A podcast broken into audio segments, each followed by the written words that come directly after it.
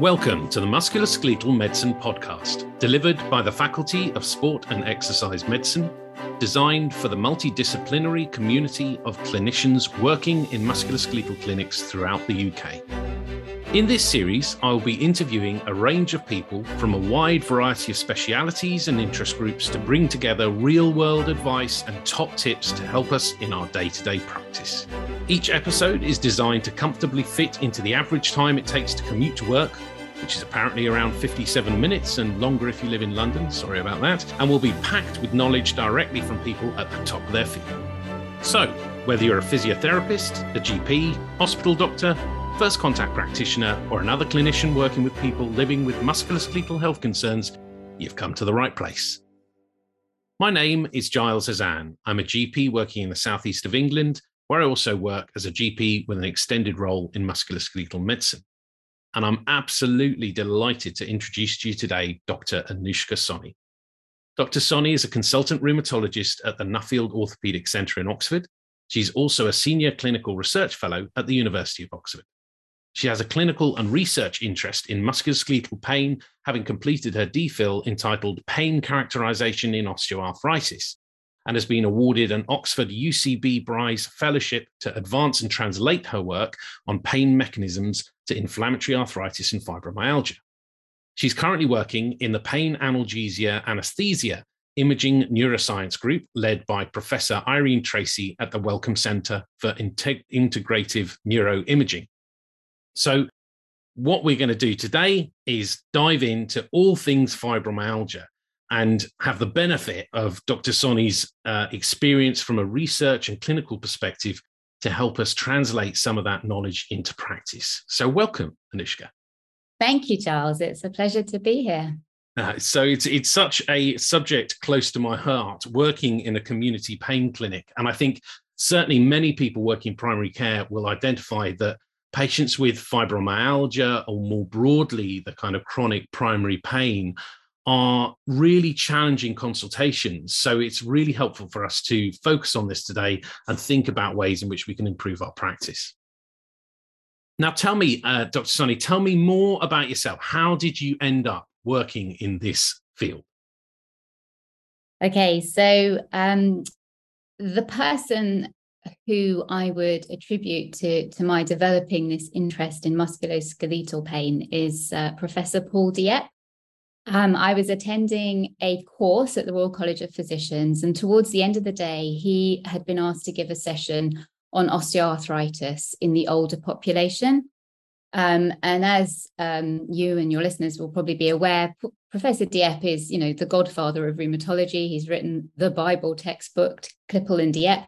And so it was quite a surprise when he stood up and introduced himself as a grumpy old man and an ex rheumatologist. And I thought, goodness me, what's what what has happened that's so terrible that he doesn't even want to associate with the specialty anymore? And he went on to explain that, in his opinion, with all our um, new treatments for inflammatory arthritis and and the expansion in that field, we've forgotten what was important and common. And that was basically pain and common musculoskeletal conditions such as osteoarthritis and indeed fibromyalgia. And that, that was really the moment that made me sit up and think, hang on a minute. We do, we, we need both. You know, we obviously need to be thinking about all our immune mediated mechanisms and target um, treatments to target those, but, but also the actual pain, which is the thing that our patients come to us with. So that was what spurred my interest.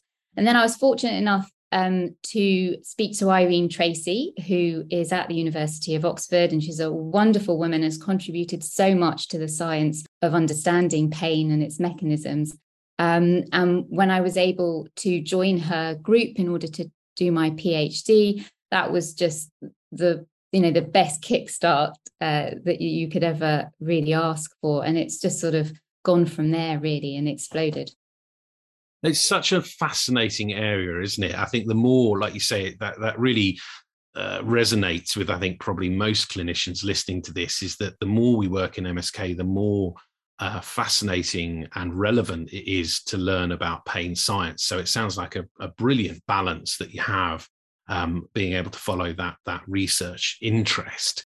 Um, and I guess you know n- nothing is is perhaps more relevant than than conditions like fibromyalgia. So I, perhaps want, if I can, to ask you, um, in light of the new NICE guidelines on assessing and managing uh, chronic pain, in particular, this this newer terminology of chronic primary pain and I'm aware historically I've I've kind of been influenced by the EULAR guidelines, the American College, College of Rheumatology guidelines.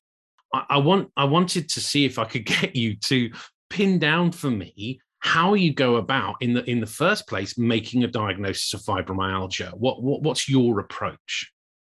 Okay, um, absolutely. I, you're quite right. I think there's probably quite a bit of confusing messaging out there uh, so it is actually a very reasonable question to want, uh, you know, a, a, straightforward answer to. Um, I think in terms of making the diagnosis, there's a few things that are worth thinking about.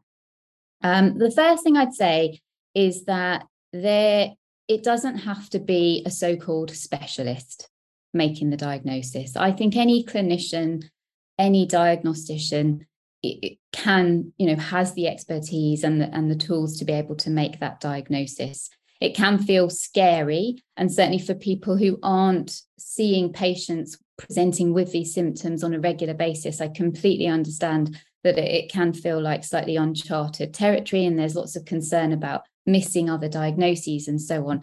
But I think the first message from me would be that anybody is quite capable of making that diagnosis. And actually, it's really important because we know that patients will often have lived with their symptoms for years and years before it's recognized. And unfortunately, that probably does have an impact on their ability to respond to treatments um, and, of course, their quality of life. So if everybody's on the lookout, I think that would be a much um, more positive way of going about it.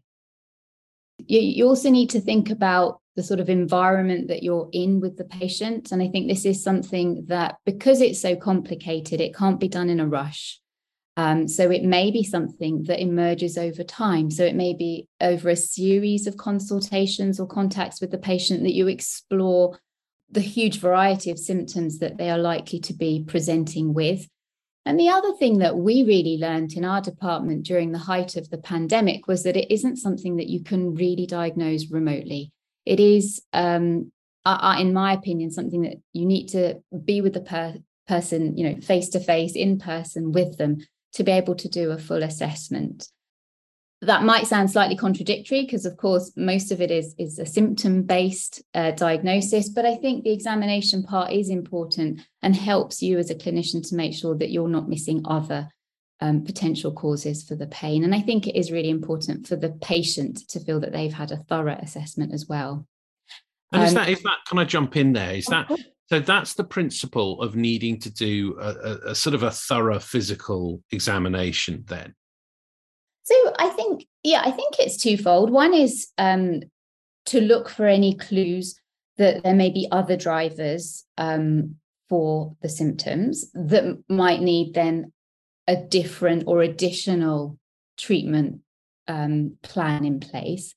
And the other is often to help identify areas to work on. So you can look for, say, areas of deconditioning, for example, um, and, and that can help, um, or, you know, assessing movements that have become difficult and, and that can help them with your targeted treatment plan. So i would say those are the, the sort of two main reasons to, to include examination in your assessment. And and I, I just pick up on a point you you said there which i think really cuts to the heart of the challenge in uh, a non-rheumatologist making the diagnosis is that i think we're sitting with the fear that we're missing something else. And on the you know on the one hand, we're very aware of, of the, the prevalence of, of fibromyalgia, and, and as per the new NICE guidelines, that we should be making a positive diagnosis earlier. And then on the other hand, we're being told, you know, we're, we're potentially missing quite a lot of conditions like spondyloarthropathy, you know, Sjogren's disease that's lurking that perhaps, you know, uh, I was reading a paper saying that it's the same prevalence of rheumatoid arthritis. And, you know, maybe we're just not picking up on these things. So it, it, it's the perfect recipe for uncertainty. And I, I'm I'm going to pin you down, I guess, and say so. when when you're doing i mean you, have got your subjective assessment and your objective assessment as you said with that twofold uh, uh, reason for doing the physical exam what are the sort of headline things that you look for as symptoms that might make you think of another diagnosis and so things that might make me uh, question you know whether all the symptoms are attributable to a diagnosis of fibromyalgia would be, um, for example, features that suggest an inflammatory type process. So you mentioned spondyloarthropathy, and absolutely that's the sort of thing that can get missed. Um, and it's worth mentioning that this this happens to all of us. You know, um, I've been caught out before as well, and it can be very tricky to unpick different conditions. And as I'm sure you're all aware, fibromyalgia can coexist with other rheumatic conditions. And indeed, the prevalence is much higher um, in patients with other rheumatic conditions than in the general population. So it it is something that you know not only people in say working in the community are prone to it happens to all of us and again this is where we've got to recognize that things can evolve and that it is always worth revisiting the diagnosis whenever possible but in terms of looking out for other things it would be things that you wouldn't want to miss are inflammatory processes. So they, they may be associated with objective evidence of swelling, for example, uh, around the joints, significant early morning stiffness, and a positive response to being active. And that one's usually quite useful because often patients with fibromyalgia will report either immediate or delayed worsening of symptoms on days that they've been more active. So I find that quite a useful discriminator. That's really helpful um, yeah, that that that makes a lot of sense. Um, those those tips and tricks, and I, I, I guess then that that leads on to the the question of of of your feeling about the the scoring systems that we use. So the American College of Rheumatology talk about the widespread pain index, symptom severity score. Is that the sort of thing that we should be using in practice? I think I think from my perspective, that's very helpful because that gives you a framework to assess somebody, you know, uh, you know clear scores that you can use in an area of uncertainty absolutely so um, these diagnostic slash classification criteria have evolved several iterations have emerged in the last uh, decade or so um, but i think most people in the field would agree that the 2016 revision um, to the acr criteria are probably the most useful. As you mentioned, it includes the widespread pain index. So, through that, you're capturing the fact that the pain is indeed affecting multiple regions of the body, which is obviously a fundamental cardinal symptom of fibromyalgia. But then it also has the symptom severity index, which is acknowledging that there are this, these other symptoms that will coexist. So, including sleep disturbance, fatigue, um, cognitive disturbance, and then other features such as pelvic pain and so on. Um, so I think they they are probably the most useful criteria to use. But remember that they are a guide. Use them as a guide and, and don't override your own clinical sense and judgment. Um, you know, if you have a feeling that actually, I really think there's something else that's going on here, listen to that gut instinct as well. Um, the other advantage of the, the criteria is that they actually produce a continuous measure. And so in the research uh, sphere, people are talking about fibromyalgia-ness. So a nod to the fact that it isn't black and white. So it, it's rather than, you know, you do have fibromyalgia or you don't have fibromyalgia, it can actually be more useful to think about it on a scale in terms of severity of symptoms and actually, from a research perspective, that has been uh, correlated to other uh, markers, uh, including levels of brain activation, and also uh, whether patients who are undergoing knee replacement surgery, for example, require huge amounts of opioid analgesia afterwards um, to gain comfort and relief from symptoms post-operatively. So probably that is a, a more useful way of thinking about it rather than this dichotomy and and that's that's that sort of leads us towards starting to think about underlying mechanisms because one of the questions i was going to put to you was if we're faced with people who show the features, and I'm going to use the term central sensitization, and you might shoot me down in flames for that, but um, you know, the features of allodynia, hyperalgesia, expansion of the receptive field, you know, features like that, where but and yet they they have regional pain i.e it's not widespread throughout you know multiple regions of their body but it it displays as you you know i've not heard of that phrase the fibromyalgia ness um, which i think is really useful so that sort of leads us to think about moving away from just a pure diagnostic label to thinking about this in terms of underlying mechanisms perhaps is that right Absolutely. And there's um, several examples in the literature of where using this score has enabled us to understand the mechanisms involved and how, uh, to what degree they, they are active. Um, and we mentioned before how fibromyalgia coexists with other conditions. And there have been studies looking at, uh, say, patients with rheumatoid arthritis, examining the degree of fibromyalgia ness and being able to correlate that to the central sensitization mechanisms that you also mentioned in the brain. Um, so I think this really is going to be the way forward in terms of trying to better understand those mechanisms um, and how they're switched on and off and to what degree.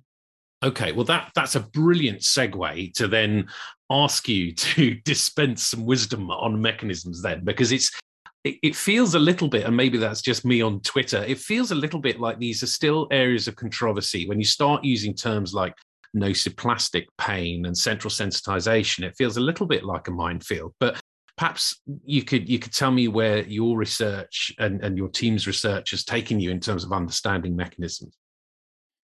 Um, so the bad news, I think, Giles, is that it is a bit of a minefield still.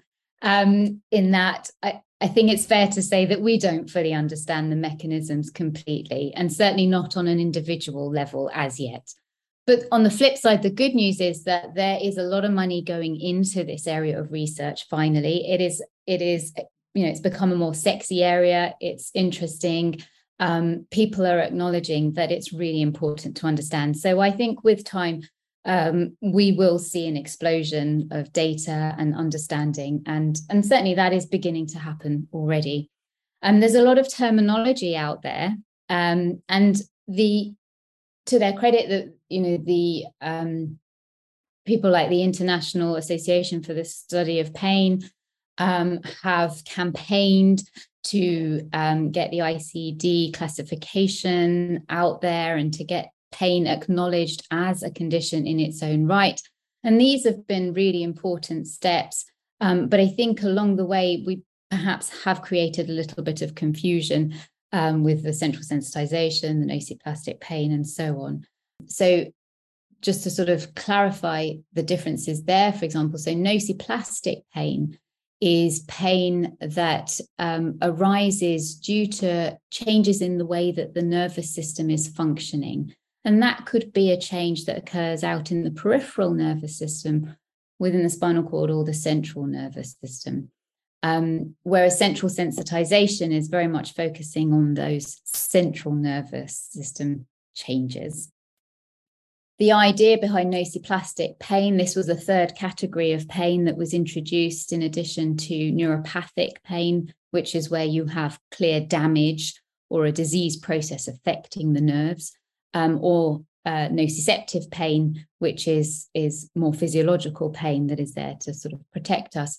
Um, so it was introduced to try and encapsulate conditions such as fibromyalgia, where there isn't evidence of clear nerve damage or involvement, but there's clearly an abnormality in how the nerves are functioning. So, in that regard, it's a very useful term I think. Um, and it's quite a helpful way of thinking about it when you're then trying to convey that message to your patient.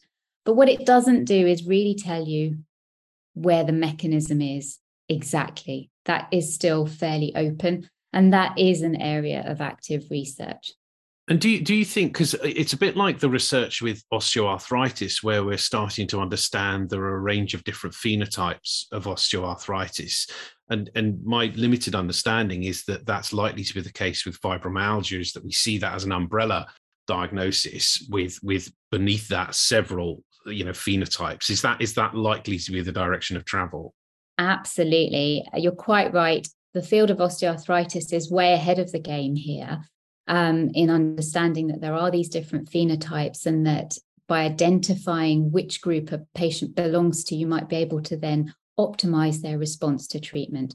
And you're absolutely right. If we go back to those um, diagnostic criteria that we were discussing earlier, they are going to capture lots of people with lots of different types of symptoms that are likely due to a number of different mechanisms. So once we've done that, the next step, in my opinion, is to really hone in on those subgroups. We're not there yet, but hopefully over time we'll be able to understand okay, within this umbrella category, you probably more in, say, the autonomic subgroup. And so let's try and address the autonomic uh, system and how we can modulate that.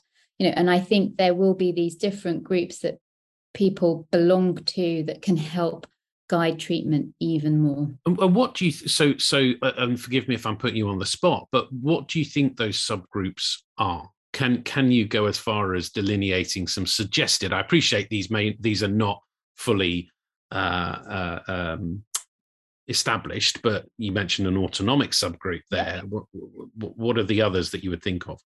Yeah, so as you say, this is complete speculation on my part, but I think looking at the literature, the systems that are likely involved to varying degrees would include the autonomic nervous system. We could think about peripheral nervous system drivers, and there's evidence that uh, some people with fibromyalgia have reduced small nerve fiber density. Now, this could be cause or consequence. That's another area that um, needs further validation. But it may be that for some people, there are more peripheral drivers. And that would be really important to understand if that were the case, because that would then guide how you target in terms of treatment.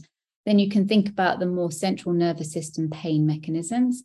Another system to be thinking about would be the sort of reward and learning mechanisms um, that are really important and underpin how we respond to pain. And it may be that for some people, tapping into that could be really productive and helpful to them.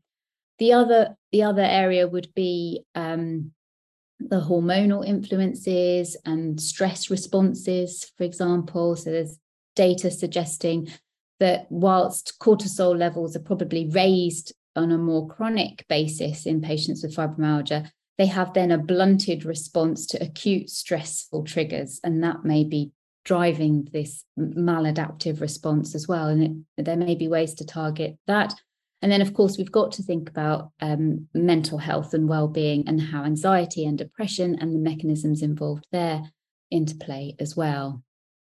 And that's is the, this is where we're then creeping into. So I, I you know, I, what you described there is the interplay of the kind of the HPA axis, the immune system, and the nervous system. You know, influencing each other significantly there. And I guess the crossover with mental health, and I know the, the questioning of the, the serotonin model of, of depression and so on. So we're all obviously clearly still learning, but this is where then my, again my limited understanding is that the the adverse childhood events model and that's the influence on those those neurohormonal axes is that right yeah, absolutely, and there, there there is some evidence to support that. Um, that actually those early um, life experiences can really shape how the HPA axis functions uh, into adulthood as well. So, um, and, and, there may be also a genetic component um, to that as well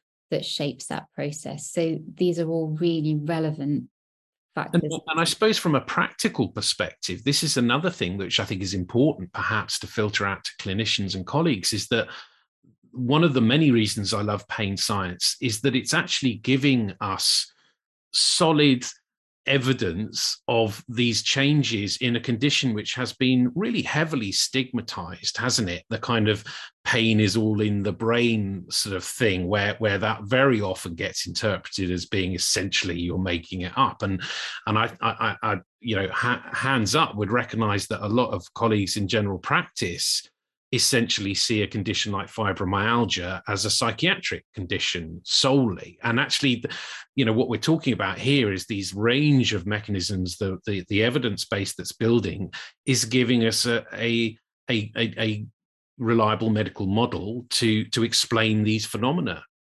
Absolutely. Um, and i think it's really important that we share that message with our colleagues but also our patients um, and i think that's one of the the key parts of being able to help them along their journey as well sharing with them the bits of science um, that we do have and and things have moved on a long way and will continue to do so.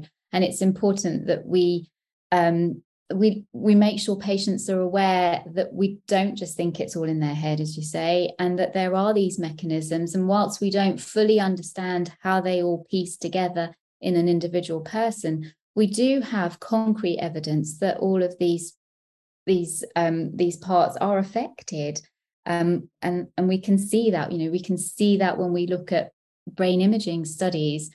Um, you can't get more objective than that, you know, when you're studying pain. Um, so, so these are very tangible differences, as you say.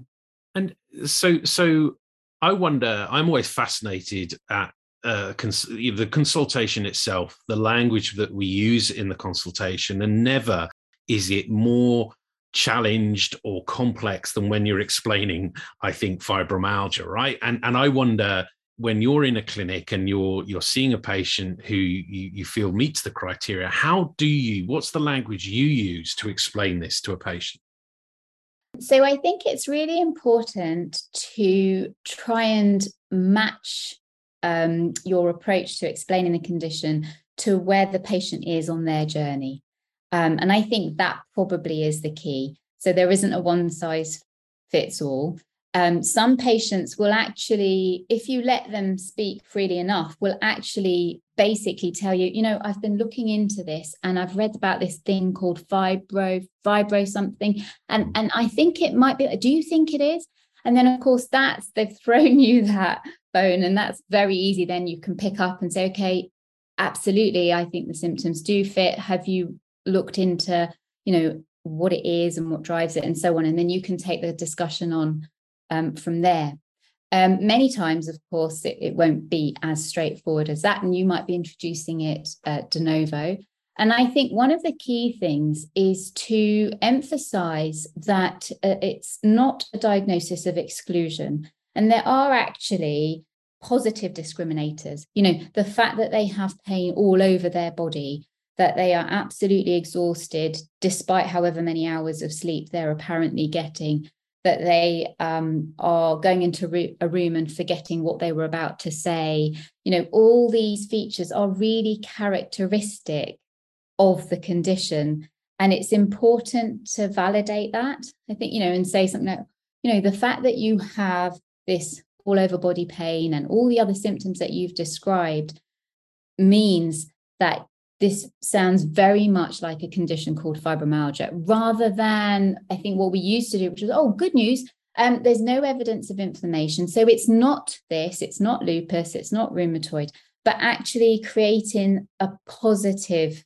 uh, message around the presence of that collection of symptoms, if that makes sense.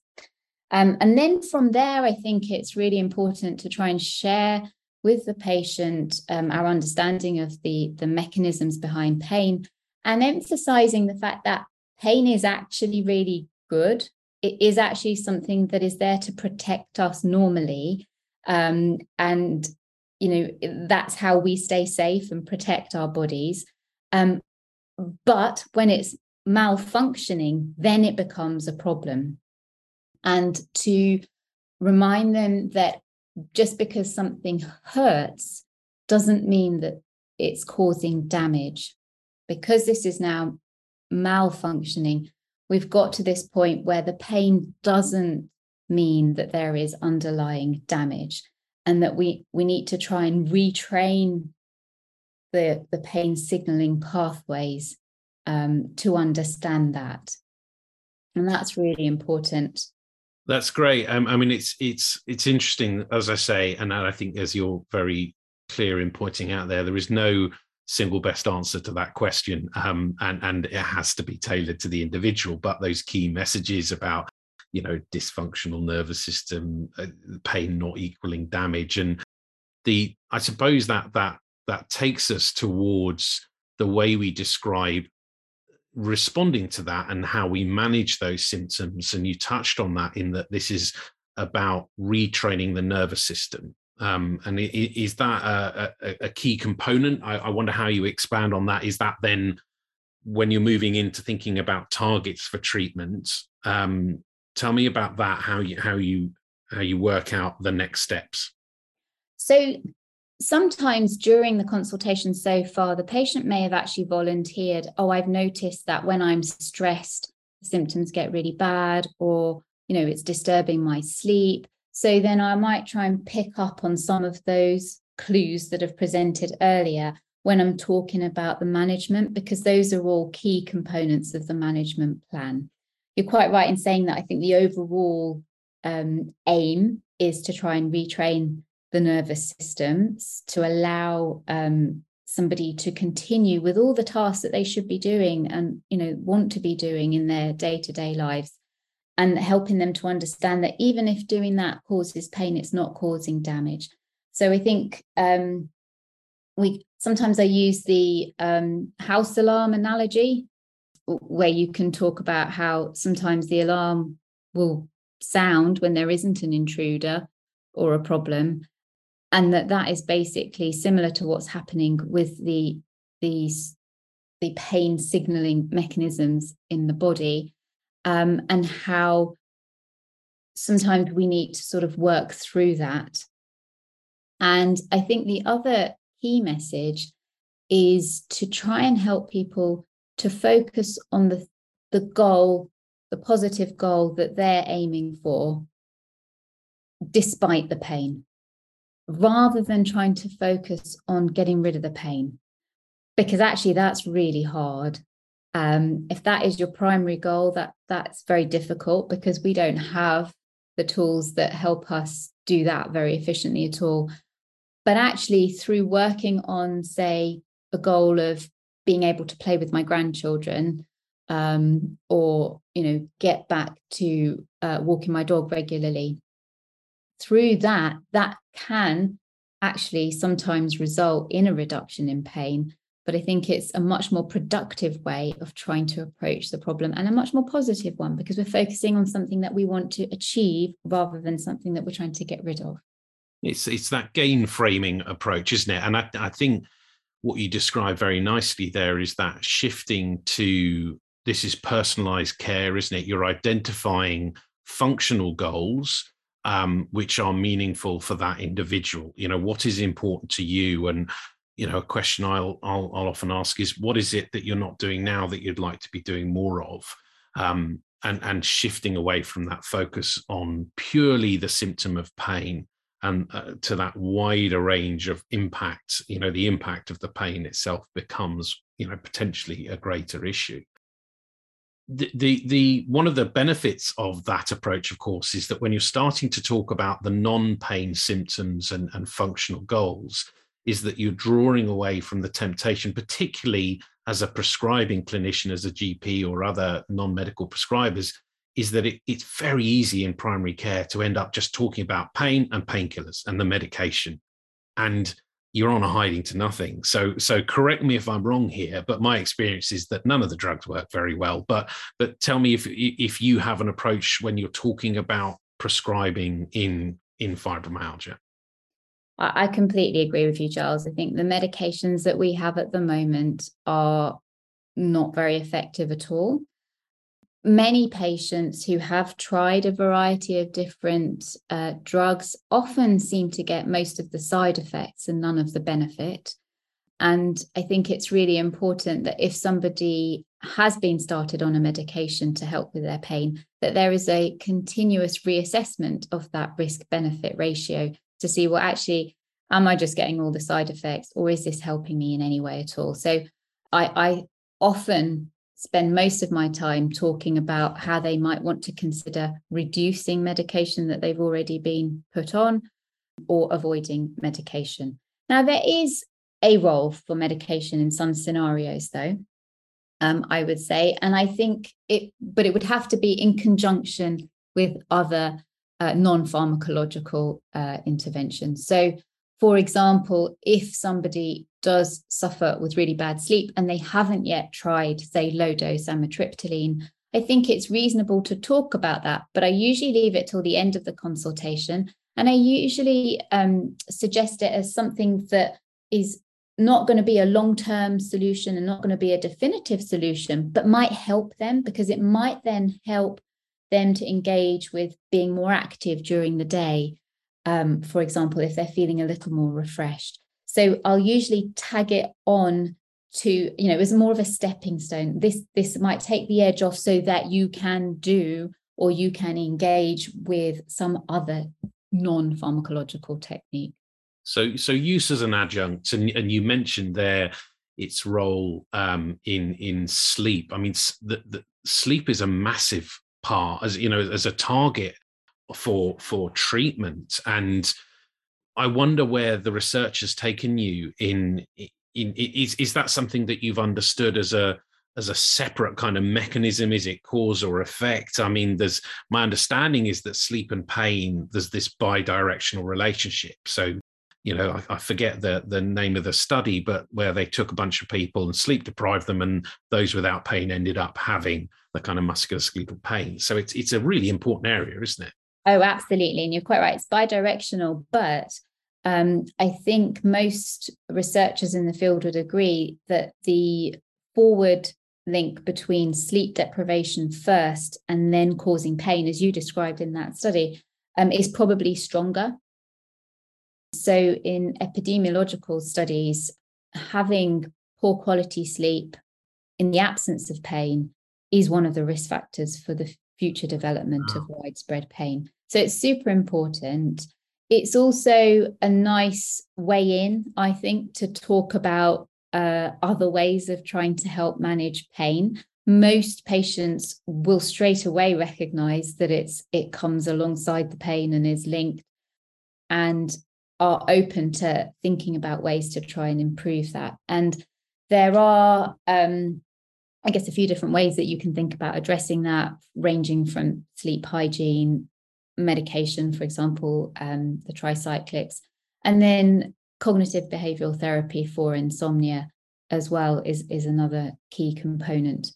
So I think and in terms of you know sleep as a mechanism i think it's super important uh, we did some work not in the context of fibromyalgia but in osteoarthritis where actually sleep quality prior to knee replacement surgery was actually a really strong predictor of of outcome after surgery and and as you mentioned the the sort of nice thing about that is that it's it's another treatment target opportunity that perhaps isn't being looked at in that particular context so, so sleep's clearly a target. That's fascinating to to hear your insights on on that. Um, we've we've identified. You mentioned earlier on about areas of deconditioning, and and that sort of deconditioning is huge huge in terms of loss of function, muscle strength, um, flexibility, stress as a driver. You know, I, I, love these conversations when you're having them with patients because as you're working through, actually, what you're creating is almost like a personalized recipe book, isn't it? You know, these are all the components that we've identified as being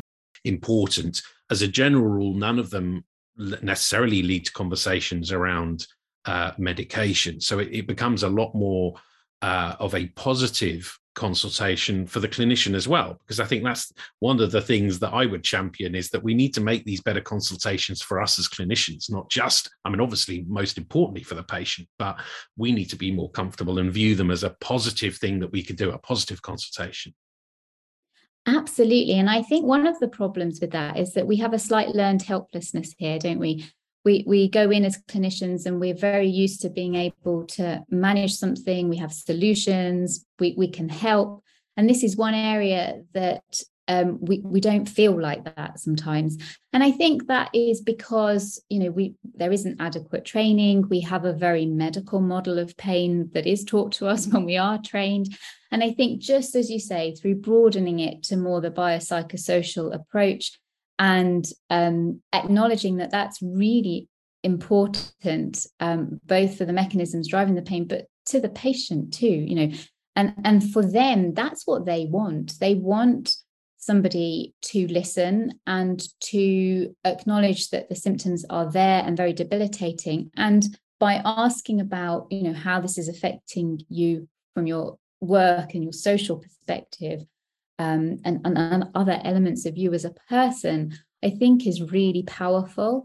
And also as you quite rightly point out leads nicely then to helping uh, target specific things that are very prominently sort of disturbed for that person. Brilliant.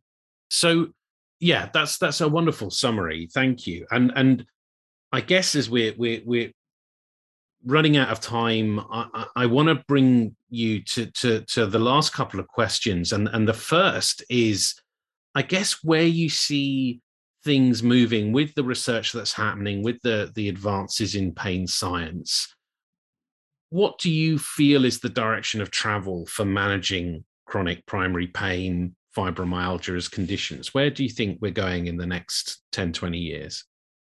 So, my hope is that, as I mentioned earlier, that we will be able to be a bit more specific about these subgroups of patients and that that will then lend itself to more tailored treatments as well.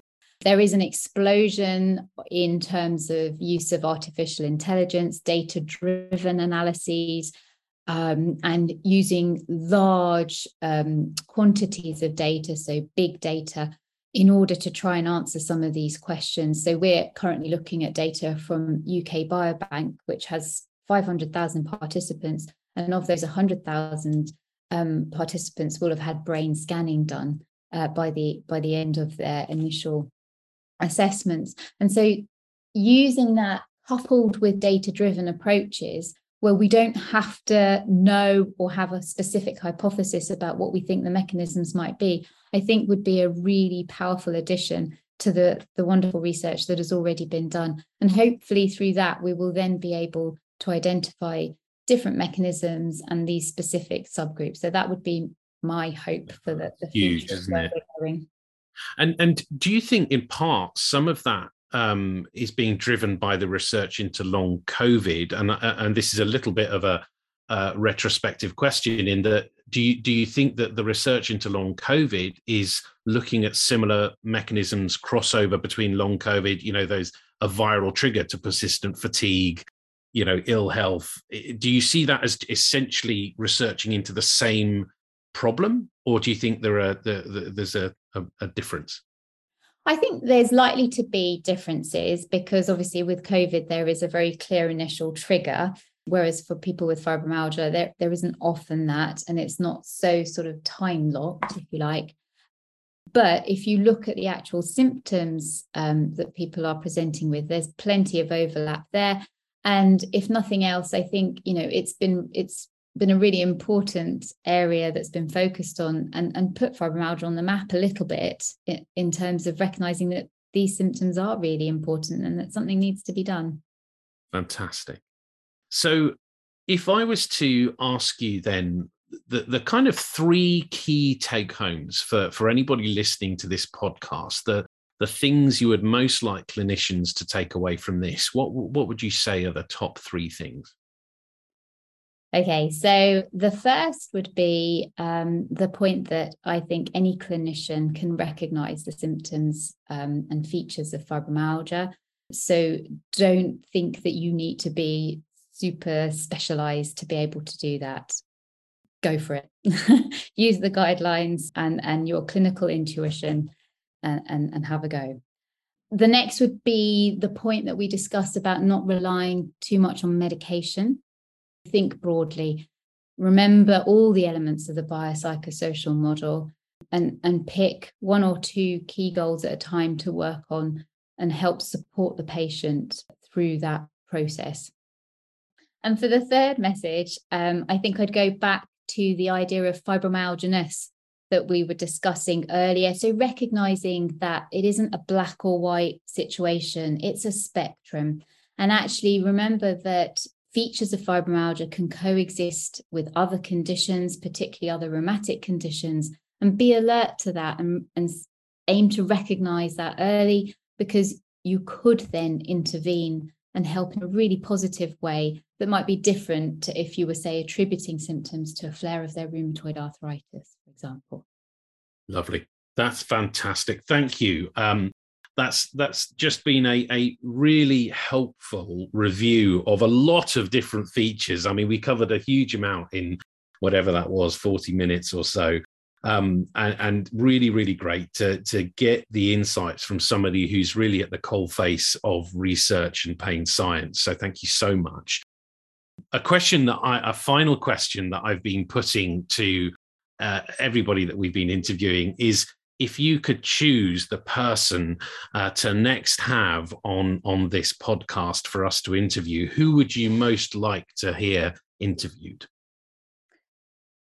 Oh, it's a tricky one, Giles. But if you force me to choose one, um, I would probably go for Professor Daniel Clauw, who is also a rheumatologist, but has spent um, the majority of his research life investigating the mechanisms in fibromyalgia. He's been instrumental in uh, developing the guidelines for how to diagnose it, but also been involved in loads of neuroimaging studies looking at the underlying mechanisms.